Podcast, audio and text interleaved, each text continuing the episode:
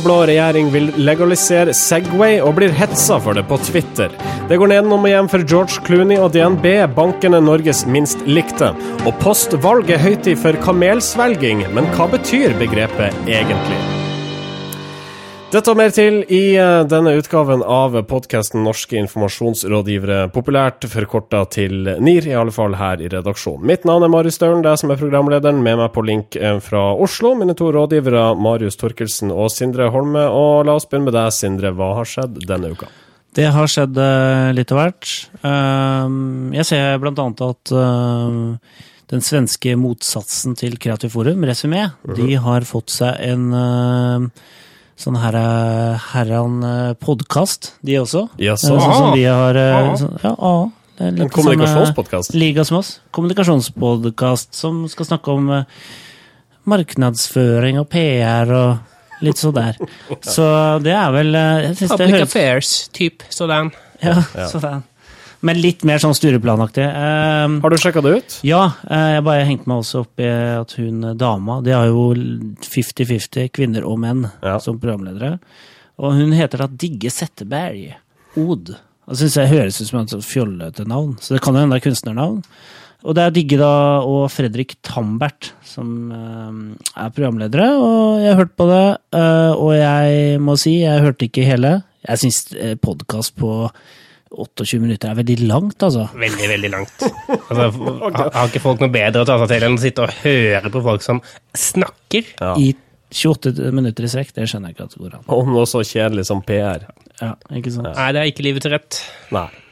Um, hva heter denne podkasten? Eh, kommunikasjonsklubben. Kommunikasjonsklubben? Ja. Uh, kan vi gå så langt at vi kan kalle det en slags søsterpodkast hos Søta Bror? Ja, altså vi, Oi, vi jeg tar ordspillet ditt der, ja. Det, det søs, Søster og bror. Uh, ja, nei, ja, altså nå, nå, er jeg veldig spent på når Finne kommer med sin uh, Perkele eh, Perkele PR. PR-podkast. Danskene kommer med sin eh, Flørbade-kommunikasjon. ja. Og da kan vi kjøre et litt sånn nordisk råd, egentlig. Ja. Utveksle erfaringer. Hva funka, hva funka ikke. Nordiske informasjonsrådgivere. Ja. Utveksle jingler, spalter osv. Mm, mm. Kanskje det er noe annet enn flatindeks i Danmark? Hva heter det der, tror du? Camperflare Index. ja, okay. I Finland så heter det selvfølgelig Perkele. Veldig hyggelig at du er med oss, Sindre. Og Torkelsen, hva skjer i din verden? Min verden er veldig mye mer lokal, og selv om man kan påstå at Bergen er et annet land, så er det jo ikke det. Mm. Og det jeg skal snakke litt om innledningsvis, er bare nettbutikken flowsport.no. Som rett og slett fikk nok av å ha kunder denne uka, hvor da Nina Azimi hun bestilte en lykt fra, sykkellykt fra Flowsport og fikk ikke lykten etter lovte tre dager, og da klikket det for henne. Så hun sendte en mail hvor hun mente at dette var helt jævla dårlig, og lurte på hva faen det var de drev med.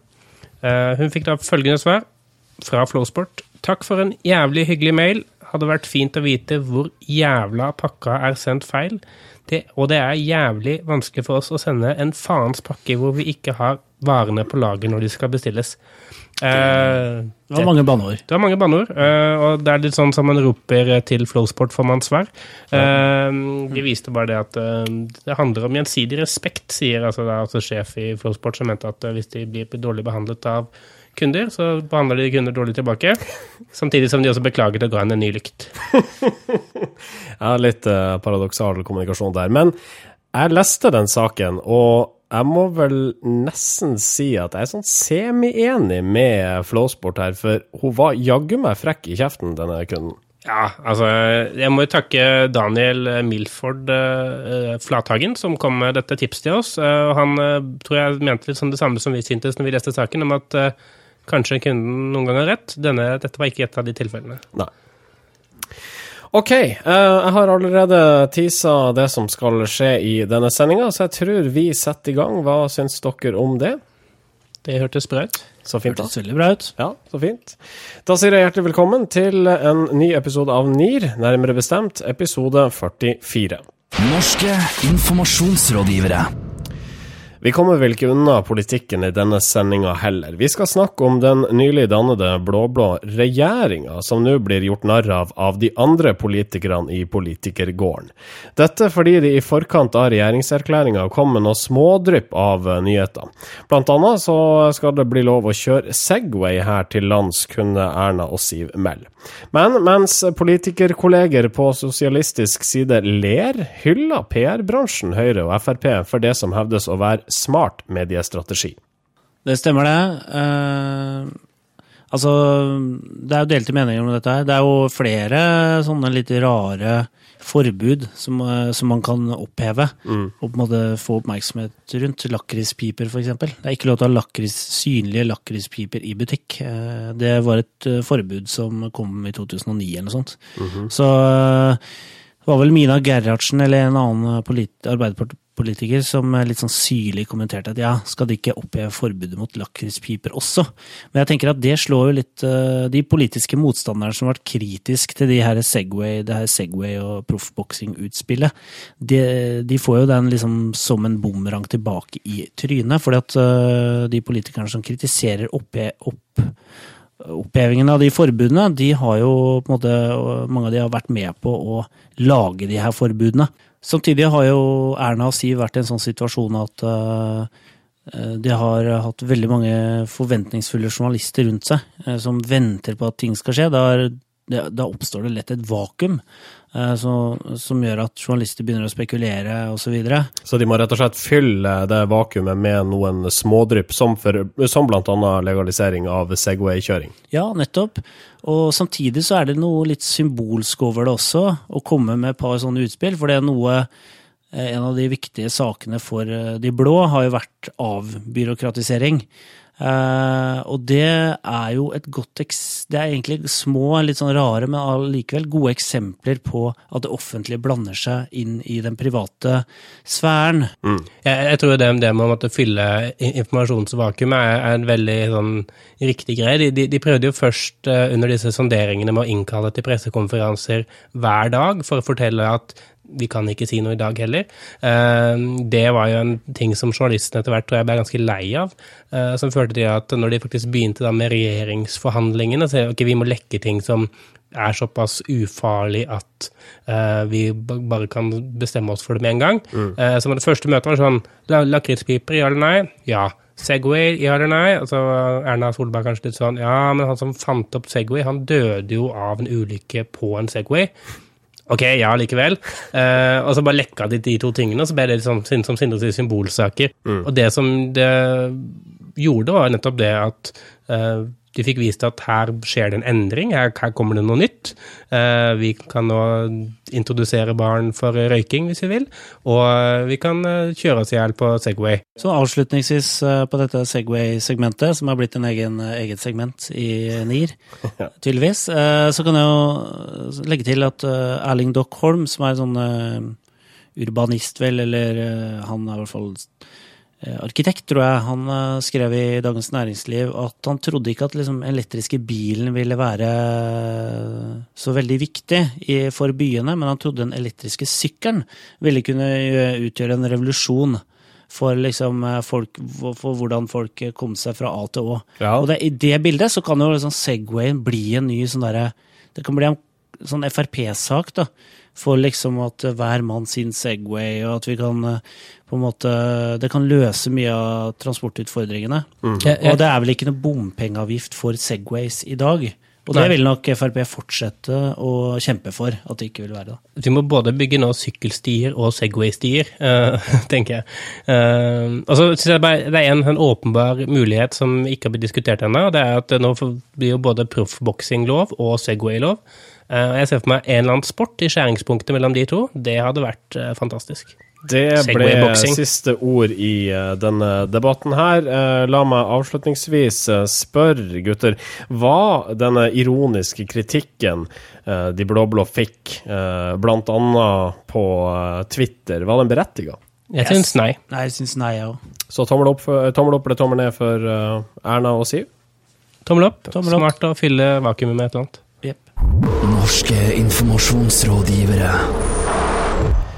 Skandiabanken er Norges beste bank. Årets bankstudie fra EPSI viser at banken nå for femte år på rad går helt til topps blant kundene. Verre står det til med DNB, som til tross for ei OK plassering i fjor, sliter i bunnen. Clooney-effekten er borte, fastslår ekspertene. Ja, nå har DNB falt uh, helt ned på bunnen igjen, og uh, det viser jo kanskje det at uh, hvis man er en stor nok bank og har mange nok kunder, så har man også mange nok kunder som er misfornøyde. Mm. og jeg tror nok DNB først og fremst er et offer for det, framfor det å egentlig at de har gjort noe bedre eller, eller dårlig. Uh, men, men, det er jo jeg husker Det var en sånn diskusjon på kampanje i fjor i forbindelse med da Clooney, Clooney vant Gullkorn. Så, de, så diskuterte man uh, viktigheten av liking på, på, reklame. Altså hvor viktig det var egentlig at da de som så reklamen, likte den eller ikke, og da indirekte også likte merkevaren din. Eh, altså Noen som mente at jo, liking kan være fint, det. Eh, andre mente at liking var det aller viktigste som fantes. Og det viser jo kanskje, dette her viser jo kanskje at liking jo, det er viktig, og det kanskje kan ha en kortsiktig effekt. Hvis du gjør noe kult som merkevare, så kan du få en effekt ut av det. Mens du ikke gjør noe annet, eh, annet enn å lage kommunikasjon som folk liker, så blir den effekten borte med mm. tid og stunder. Mm. Det det er, jo litt eh, Jeg vet ikke om jeg kan si at det er særnorsk, men, eh, men norske banker er jo flinke til å lage artig reklame. Og de er ganske flinke på Facebook òg. men samtidig som at banktjenester er litt sånn lavinteresseprodukt. Og det er sånn Du forventer at nettbanken din er oppe. Det er jo det du er opptatt av, i tillegg til at du kan få en god rente. Mm. Så spørsmålet er liksom hvor viktig er kundetilfredshet for lønnsomheten til en bank, da? Skal du svare på det spørsmålet òg? Og det er jeg usikker på om uh, henger så veldig godt sammen. Jeg, jeg, har, jeg, har, ikke noe sånn fasitsvar på det, men jeg synes bare, siden dere har et godt poeng nå, så snakker om dette med at En ting er kommunikasjonen og, og, det du gjør, og så kommer du til det punktet hvor du da faktisk møter mennesker som jobber i banken, eller snakker med folk på telefonen. Eh, og der har jo eh, Skandiabanken f.eks. et kjempefortrinn, i og med at de er jo en helautomatisert bank, hvor det nesten ikke jobber noen. Eh, DNB har jo fullt av ansatte som både kan gi gode og dårlige inntrykk. Og i tillegg så har jo DNB det siste året hatt to uh, hendelser hvor, hvor, nettbanken deres har gått ned. Uh, som følge av at uh, da tjenesteleverandøren deres ikke har klart å holde serveren sin i drift. Eh, og det er klart at det er sånne, sånne ting som folk blir bekymra for. Eh, for når du plutselig ikke har tilgang til pengene dine, da har, har, ikke måtte, banken så veldig mye formål lenger. Mm. DNB har, vært, har jo liksom solgt seg som en litt sånn flåttenfeiersk bank. Litt sånn spennende bank. Litt sånn uh, snakke kidsa sin språk. De har jo mm. vært på arenaer der unge folk er. Ja, de har gjort mye sånn, ikke sant. Alle de tatoveringsreklamene. En hipp og kul bank. En hipp og kul bank, men Skandiabanken er litt mer sånn uh, Rema 1000. Ja. Det, vi, gjør det bare, vi gjør det enklest mulig, samtidig som vi er billigst mulig, og det er ganske konsekvente på det. Det er sjelden du hører ifra de også, sånn type i reklame. Jeg kan ikke erindre å ha sett noe fra Skandiabanken i det siste, i hvert fall.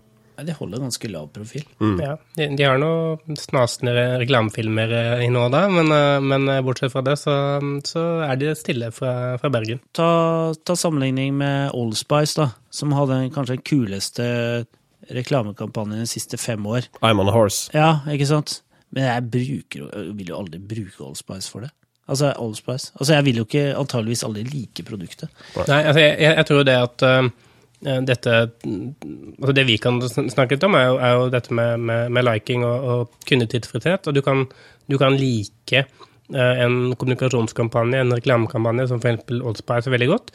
Men hvis du ikke tror at den lukter noe godt, så spiller ikke det en rolle. Ja. Eh, du kan like George Clooney og banken veldig godt, men hvis du ikke tror at du får den beste renta der, så spiller det ikke noen rolle. Ja. Dette er en veldig interessant case hvis man da ser på hva som er drivere i bankmarkedet, eller drivere i eh, manneluktmarkedet. Eh, så hvis, Vi kan holde oss til eh, bankmarkedet. Ja, ja, hvis jeg holder oss til bankmarkedet, så ser man at driveren er veldig handler veldig om, om eh, rentenivå. Det handler veldig om, om kundeservice og, og, og, tilgjengelighet. Og hvis ikke DNB måtte klare å skape eh, troverdighet i kommunikasjonen sin på alle disse tre. Og hvis de i tillegg bruker fire millioner kroner eller hva det nå var på, på, en amerikansk skuespiller som gjør at jeg får litt dyrere rente, så er det noe som kanskje på lang sikt ikke er det riktige å gjøre. Uten mm. at uh, det kan være helt sant heller. Vi kan jo bare spekulere. Med alle forbehold som er mulig å ta, så sier jeg at uh, kanskje de bomma litt. ja, men vi kan jo bare spekulere her i NIR. Vi er jo ikke utdanna bankfolk, vi. Nei. Nei. Vi kan ikke så mye om kommunikasjon heller. Nei, egentlig ikke. Uh, skal vi forsøke oss på en tommel opp eller tommel ned for uh, DNB Nord? Ja, jeg er kundig. Jeg gir tommel opp. litt lurt, ja. Uh, jeg gir tommel ned. Norske informasjonsrådgivere. Vi skal snakke om ingeniørselskapet Covi, som lever for å gi råd innen teknikk, miljø og samfunnsplanlegging. Eh, og Covi kjører om dagen en diger utendørskampanje i Oslo, der de på store billboards stiller tilfeldige forbipasserende følgende spørsmål. Har du kunnskapen bak naturlig kjøling? Og vi lurer på hvorfor i alle dager spør de hvermannsen om dette her? Ja, det spørsmålet skaper jo sånn eh, litt sånn merkelig stoppeffekt. Jøss, yes, mm. vet jeg det? Nei, selvfølgelig vet jeg ikke det. Du brukte en del tid på å tenke på dette her etter at du så spørsmålet? Ja, jeg tok jo bilde av det bålet. Det så sikkert veldig rart ut. Gikk av bussen og bare 'Dette må jeg bare ta bilde av'. Men du skulle ikke av på det busstoppet? Eh, nei, jeg rakk jo ikke SFO engang. Så jeg var Ikke for tidlig på bussen. Det får du ta med samboeren din etter sending, tror jeg. Jeg får gjøre det. Ja. Da vet vi i hvert fall hvorfor. Eh, god grunn. Ja. Eh, så det her er jo COVI, det er rådgivende ingeniører som er ganske store. Blant annet så har de eh, prosjektert, vel, er det heter, Gardermoen, flyplassen, og en del store bygg i Norge. Og grunnen til at de stiller det spørsmålet her, er jo rett og slett fordi de skal eh, rekruttere unge, flinke ingeniører. Ja. Så det er ikke hvermanns... Det er ikke deg de er på jakt etter. Det er ikke du som skal reflektere over eh, spørsmålet om uh, naturlig kjøling, selv om du gjorde det. Det er unge og lovende ingeniører. Ja, jeg tror eh, altså, Hvem som helst kan godt reflektere over det, men, men eh, de er ikke interessert i å snakke med hvem som helst. Eh, så, så, målet er at de som faktisk tror at de har noe å fare med, skal gå videre fra dette boardet inn på nettsiden kunnskapen bak.no og svare på dette spørsmålet og tilsvarende spørsmål om bygg, transport, energi, alternativ energi og vann, og selvfølgelig da kjøling. Mm. Uh, fordi um, hvis du går inn på denne nettsiden, så kan du da svare på spørsmål de stiller. For eksempel uh, på Gardermoen samles det inn 90 000 kvadratmeter, nei, kubikkmeter snø om vinteren. Hvor mange kvadratkilohertz uh, kilowatt-hertz, er det ikke, KVH, kjøleenergi kan snøen levere til terminalbyggene? Ja. Scroll ned, og så kan du svare for eksempel da Hvis jeg svarer uh, 2,8 millioner kilowatt per år, angir det som svar. Mm. Så får jeg ikke jobb i Covi, for riktig svar er 3,2 kilowatt. Ofte når jeg leser, ofte når, jeg, ofte når vi ser kampanjer fra type bedrifter som trenger eh, ingeniører eller eh, subsea-kompetanse, eller sånn teknisk veldig avansert kompetanse, mm. så er det litt sånn pompøse kampanjer. Det virker mm. som er med, du er med på å redde verden hvis du skal begynne mm. å jobbe der. Vil du være med på et internasjonalt eventyr? Ja, det er litt den der, ikke sant. Men her så føler jeg at Covi her føler jeg at det er litt mer sånn at her kan de faktisk eh, holde hva de lover. Mm. For her snakker de veldig konkret om ting ja. uh, som faktisk løser viktige problemer. De, liksom, de har ikke det der eh, globale perspektivet på alt. da. Mm. Litt av det som Nasjonal sikkerhetsmyndighet i sin tid gjorde, som vi også diskuterte. Dette med disse kodene som de ba folk om å knekke. Mm. Og ja. stuntet ble omtalt i VG, blant annet. Ja, og det er nerdete, ikke sant? Uh, samtidig som det er uh, veldig relevant. Så mm. Men, ja. men det, er, det, er, noe sånn eh, kanskje ikke paradoksalt, men i hvert fall ironisk med å kommunisere et veldig smalt, veldig nerdete budskap på en veldig usegmentert eh, flate, mm. som da måtte busstoppskur nå er. Eh, eh, som kanskje er sånn årsaken til at vi stoppa litt ved dette her i første, første omgang. og altså, Totaliteten i denne kampanjen virker bra. Jeg stiller meg fortsatt litt undrende til valget om utendørsreklame. Uh, om det har den effekten som det burde ha, med tanke på hva det koster, selv om det sikkert er rimelig mm, reklameringsflater. Men Si at de Ja, har en fordi- sånn en på Karl Johan, da. Jo, men når de har en på advokat Delis-plass på Bjølsen, så tenker jeg enten bor det veldig mange aspirerende ingeniører på advokat Delis-plass på Bjølsen, eller så er det bare random. Ja, det er, det er jo litt random hvor eh, det er ofte sånn at man ikke eh, velger ut hvilke busskur man bruker. Man kjøper et visst antall og en viss dekning, da. Og da kan jo da sier utenriksselskapet ok, dere vil treffe så mange, da bruker vi dem og den busskura i denne perioden. Eh, nå er jo utenrikskanalen relativt sånn relativt billig kanal. Eh, Så jeg tenker sånn Jeg vil tro at de tenker at her har vi kosta på kampanjen, kampanjemateriellet, liksom innholdet, den nettsiden er ganske fancy, så mye penger. Så det er litt sånn synd hvis vi bare skulle gå til eh, eh, anleggsindustriens eh, fagforeningsansattes eh, fagblad eh, med den kampanjen her. Jeg, men jeg lurte virkelig på om du kom til å komme i mål med Helsidesannonse i Anleggsindustriens foreningens ansattes fagblad. Med QR-kode. ja. 30 kroner, ikke Skann sant? denne koden hvis du vet noe om naturlig kjøling. Eh, gutter, vi er nødt til å ta med, og dette her blir avslutningsvis Dette stikket her skulle egentlig ikke høres sånn her ut i det hele tatt. Nei, vi, har, vi spilte jo inn en gang først, eh, hvor vi var veldig negative. For vi skjønte ikke hvorfor i all verden uh, Covi prøvde å selge tjenestene sine via Busker. Ja, og så fant vi sånn- ut at det var en rekrutteringskampanje. Det var rett og slett litt ignorante, og så tok vi oss i det. Sånn, Ja. kan, sånn kan det ikke være. Sånn kan det ikke være. Vi blir ikke å få jobb i uh, Covi, eh, men hvis du er interessert, så får du sjekke ut eh, nettstedet. Hva sa du adressa var, Marius? Kunnskapen bak.no slash kjoling. Og bruk eh, headset, for det er mye kul lyd. Ja. Det er mye kul lyd. også. Tommel opp eller tommel ned for denne rekrutteringskampanjen fra ingeniørselskapet Covi? Tommel opp. Tommel opp. sol, soleklar tommel opp. Rett opp i kjølingsmaskinen. Anlegget. Anlegget. anlegget. Marketing 3.0. Social business. Cloud computing. Social shopping. Begrepsforvirring. Det skal dreie seg om kamelsvelging i denne spalta denne uka. For eh, aldri har det blitt svelga så mange kameler som i tida etter stortingsvalget. Men hva betyr det å svelge kameler egentlig?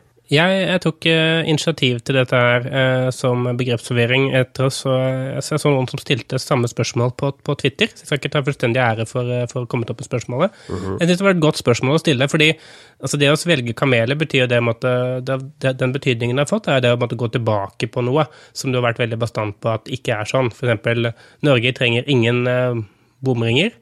Ja, vi trenger noen, da. Uh, så har man liksom svelga dette hårete, svære, pukkelbekledde dyret med hover og munn og mæle. Uh, jeg syns jo at dette begrepet blir brukt så hyppig nå at vi kanskje burde prøve å finne et bedre begrep. fordi altså, vi har ikke kameler i Norge. eh, og i den grad man svelger dem, eh, så, er det, så er det litt sånn urelevant. Så, altså, hvis vi først skal svelge noe, så skal vi skal svelge et norsk dyr. Uh, for eksempel svelge elg, eh, som kan være minst like vanskelig med gevir og alt dette. Kan vi få en eller annen altså, kan vi få noe bakgrunnsinformasjon om eh, begrepet å svelge kameler før vi går videre nå til våre kreative forslag, som jeg antar dere har eh, på Ja, u uttrykket har jo veldig lang historie. Til og med Jesus uh, brukte jo det uttrykket. Uh, han var jo en veldig retorisk eh, begavet person, eh, så han, eh, han, han eh, sa til fariseerne og skriftlærde eh, at blinde rettleiarar Nå tar jeg på nynorsk, for det var Jesus veldig opptatt av, som Ivar Aasen også var. Blinde rettleiarar, de siler av myggen, men svelger kamelen. Hva betyr det? Eh, ja, poenget med å selge kameler den gangen der, for 2000 år siden, det var at han mente at, eh, at eh, man hang seg opp i detaljer, og ikke så de store, eh, større problemene eller farene da, som eh, var forut. Men det betyr jo ikke det samme, det. Altså, det blir Nei, nei, nei, ikke samme betydninga. Nei, det var det som var den opprinnelige meningen. Altså, altså litt det, det ironiske i å faktisk uh, opphenge seg i, i detaljer. Uh, og la de store tingene eh, passere fordi man er så opphengt i, i detaljene. Og så har det med, med tid og stunder da endret uh, meningen sin.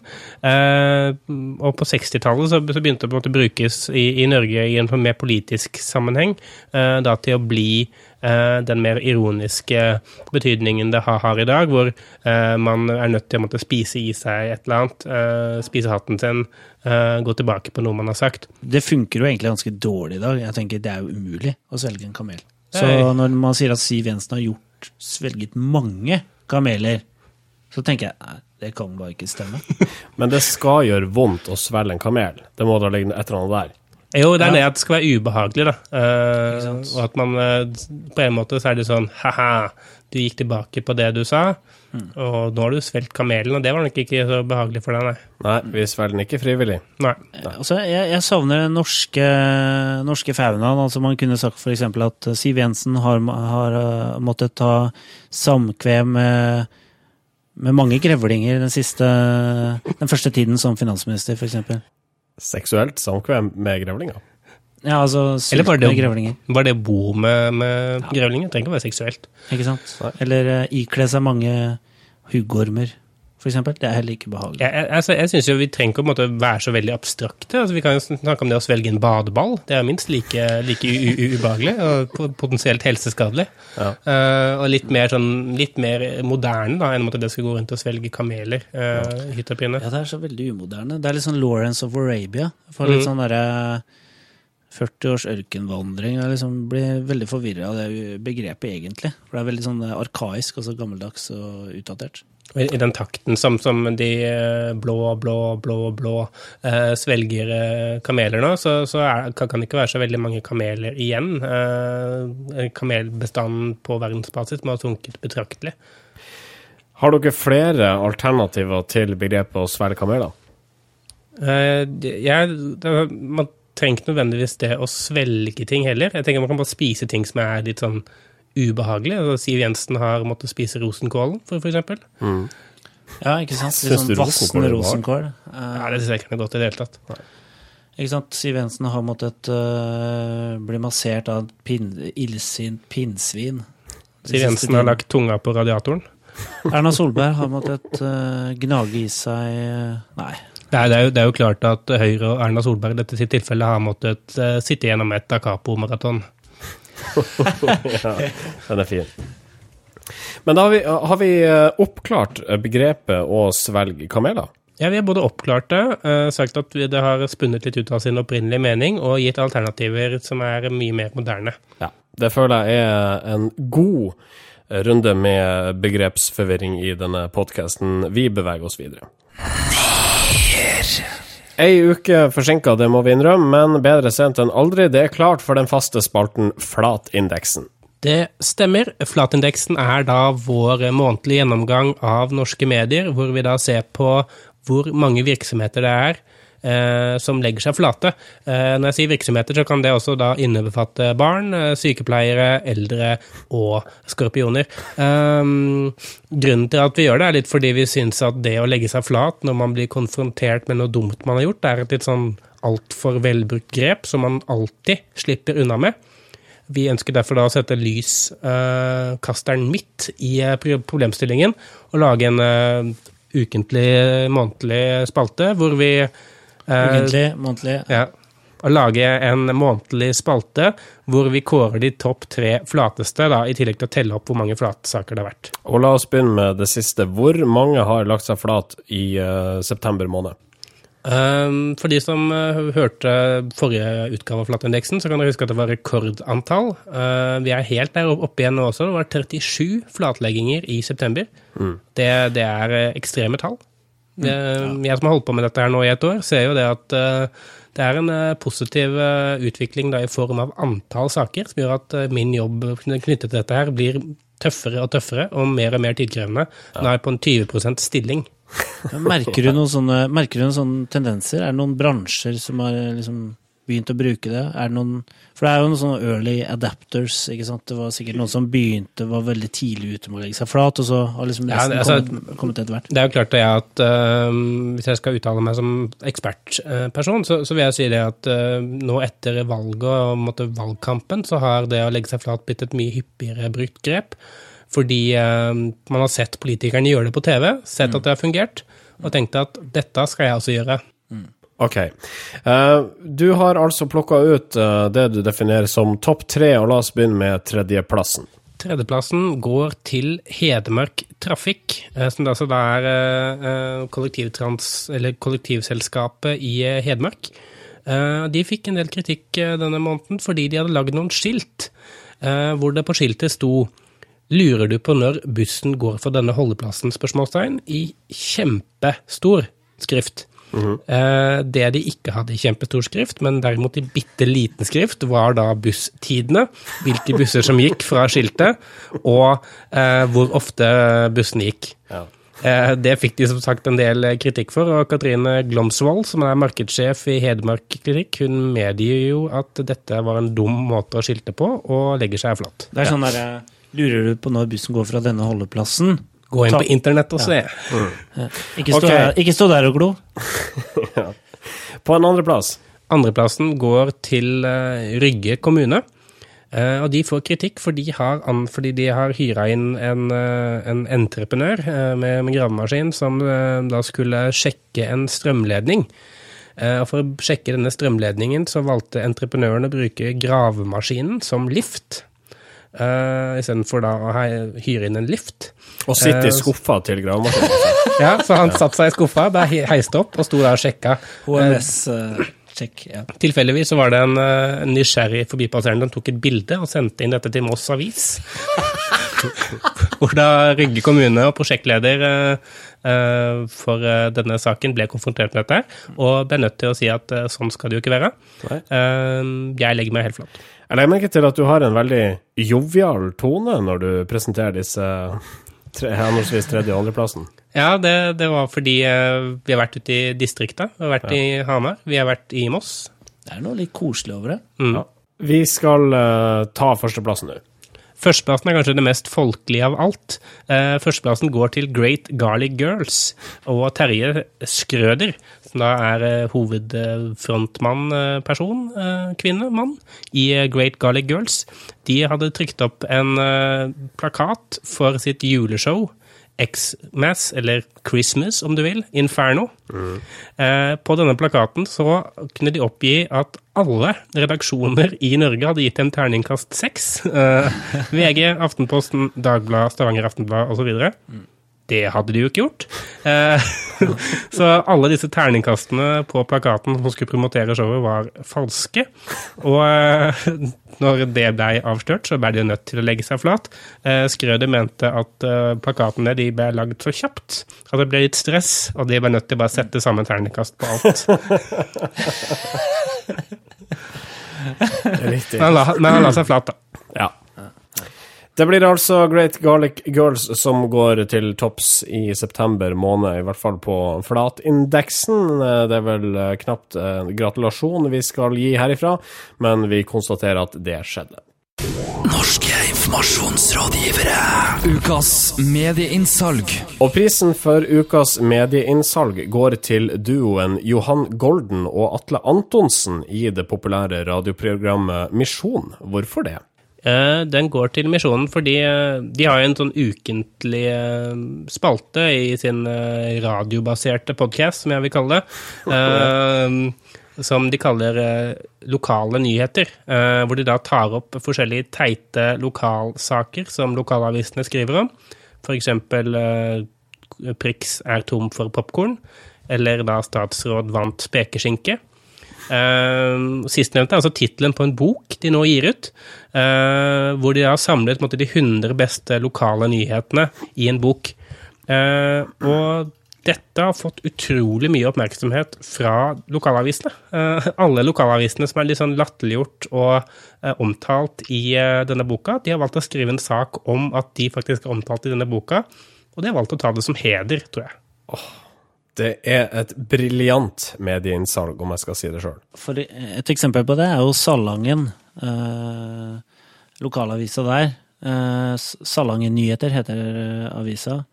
Eh, de, de påstår og de, de, har overskriften 'Hedret i bokform'. Altså, de, de snur skikkelig på det. Dette det er jo storveis. Ja. Altså, sist gang noen eh, fra Salangen-området ble omtalt i rikspressen, så var det sikkert eh, et eh, øksedrap eller et eller annet sånt. Det er mulig det var en hederlig omtale, det også.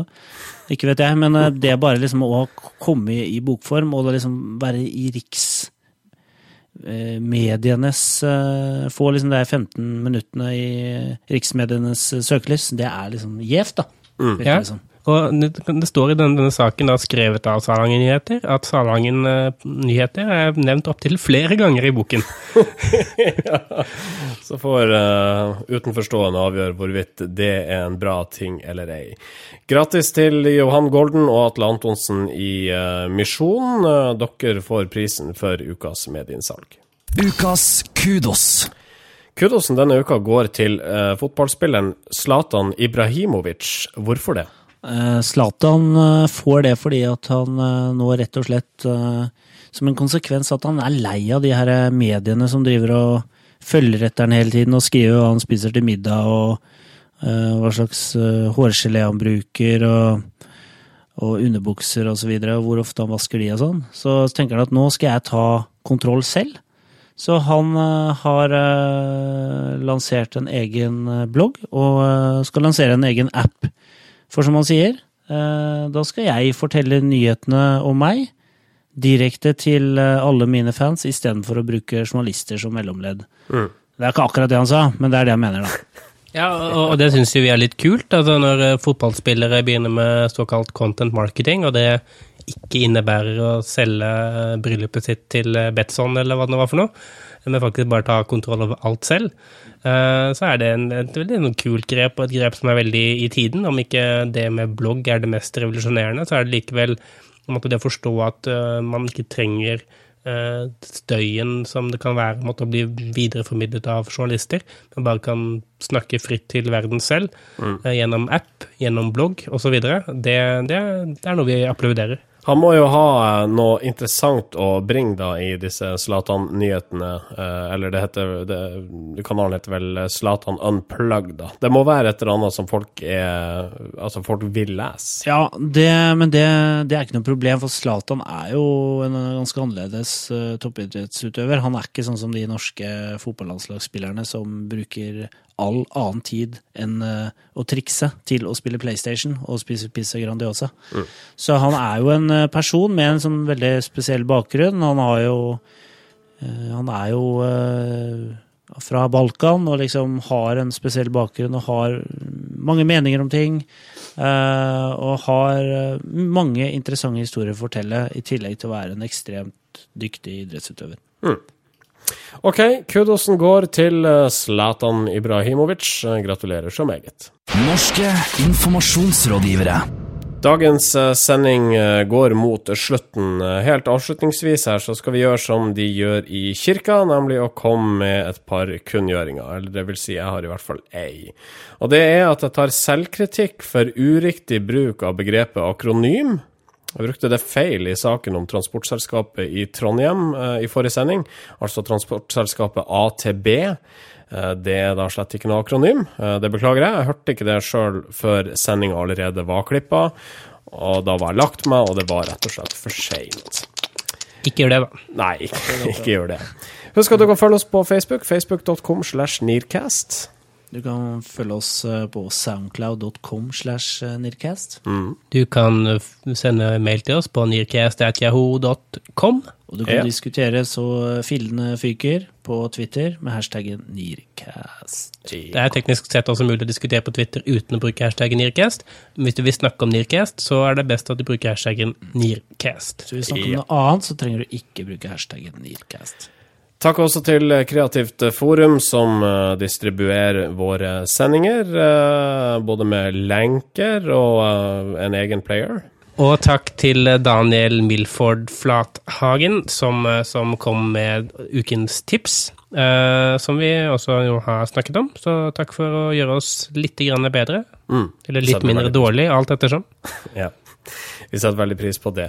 Eh, og så er vi nødt til å nevne at denne uka så har vi altså vært med i den eh, populære sosiale medier-videocasten Sosial direkte. Det vil si at når vi spiller inn det her, dette blir litt meta for det, når vi spiller inn det her, så har vi ikke vært med. Vi skal med nå rett etterpå. Rett etter sendinga vår. Rett det, etter gikk- det gikk kjempebra. Ja, det gikk veldig bra. Det var Ja. veldig hyggelige, hyggelige spørsmål, hyggelige svar, hyggelige lyssetting og lyd. Men vi har ikke vært med på det ennå. Men, Men, vi svarer men eh, eh, prematurt. ja. Ja. Sosial direkte, altså. Se den sendinga hvis dere vil se våre radiofjes. Ja. Uh, mitt navn er Marius Stølen. Sindre Holme. Marius Tørkildsen. Ha en fantastisk dag. Norske informasjonsrådgivere.